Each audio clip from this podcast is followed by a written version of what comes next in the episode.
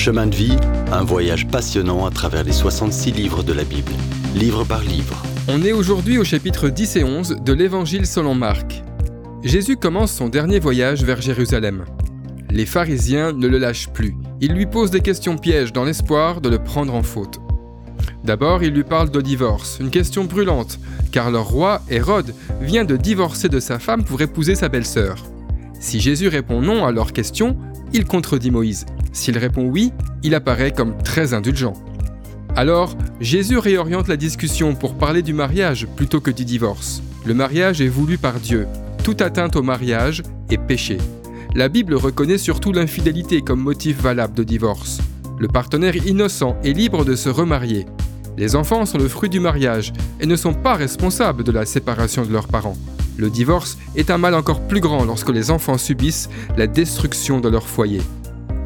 Pendant la discussion, Jésus accueille des enfants, les prend dans ses bras et les bénit. Il dit qu'il aimerait voir des adultes mettre leur confiance en lui avec une foi simple, comme celle des enfants. On reprend la route et un jeune homme s'approche de Jésus en courant.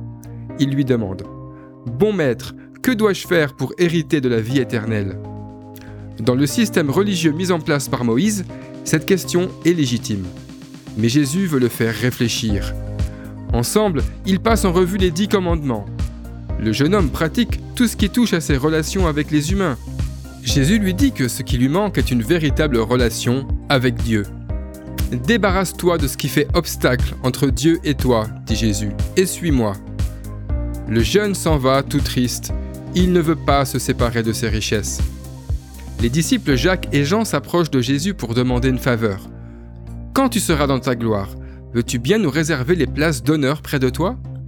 Jésus répond, Vous ne savez pas ce que vous demandez. S'asseoir avec Jésus dans la gloire, c'est souffrir avec lui ici et maintenant. Si quelqu'un veut être grand, il doit s'abaisser et servir, ce que fait Jésus. Il est venu pour servir et pour donner sa vie. Jésus entame la dernière semaine de sa vie terrestre. Pendant que certains complotent pour le faire mourir, d'autres s'engagent à le suivre et à lui obéir. Le Seigneur envoie deux de ses hommes en ville pour trouver un anon. À leur retour, ils jettent leurs vêtements sur lui et Jésus s'assoit dessus.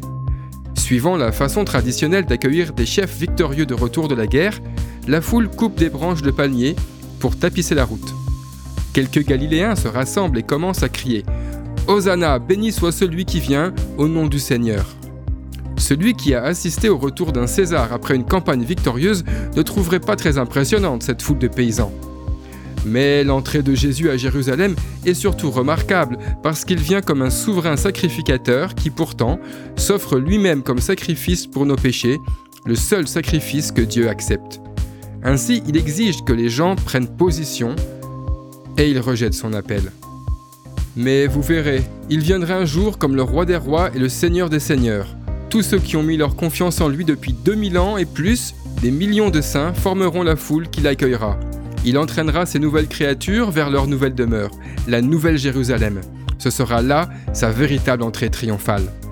Dans le prochain épisode, Jésus esquisse les tribulations à venir et annonce son retour retentissant. Si vous avez aimé cette rubrique et si vous voulez en entendre plus, allez sur le site ttb.twr.org ou téléchargez l'application. Retrouvez-nous aussi sur chemindevie.info.